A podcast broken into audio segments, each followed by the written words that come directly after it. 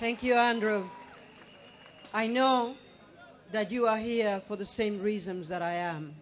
We want an immediate and unconditional ceasefire. And I want to hear you say what you want. Why are you here today? Peace right now. Peace right now. Ceasefire now. Ceasefire now. Ceasefire now.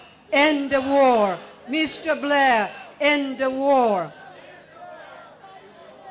I watch television every day and I looked at the bodies of children being pulled out from under the rubble. And I asked myself, how many more children need to die before Prime Minister Blair decides to call off his support for the war against Lebanon and say we need to establish now a ceasefire immediately and unconditionally. I want to just quickly read you a very important report, uh, just a passage from a very important report from Human Rights Watch. And it's very courageous for them to say what they wrote. They say in the report that is called Fatal Strikes Israel Indiscriminate Attacks Against Civilians in Lebanon. Israel forces have systematically failed to distinguish between combatants and civilians in the military campaign against Hezbollah in Lebanon. The pattern of attack in more than 20 cases investigated by Human Rights Watch researchers in Lebanon indicates the failure cannot be dismissed as a mere accident and cannot be blamed on wrongful Hezbollah practices. In some cases, these attacks constitute war crimes.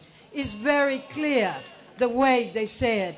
And what I'd like to do today is to caution Prime Minister Blair and President Bush that by aiding and abating war crimes, they themselves will become accountable for them.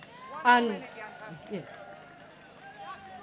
it is important for us to call upon the Security Council and upon the international community to stand up and say no, to stand up and say we cannot allow the state of Israel to kill and maim young, innocent children and women.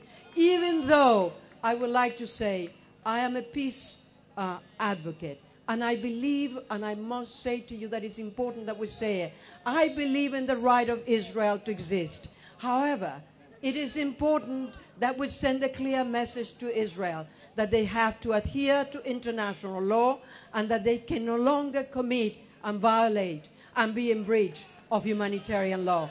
And it's for that that we call for an immediate and unconditional ceasefire right now. Thank you very much.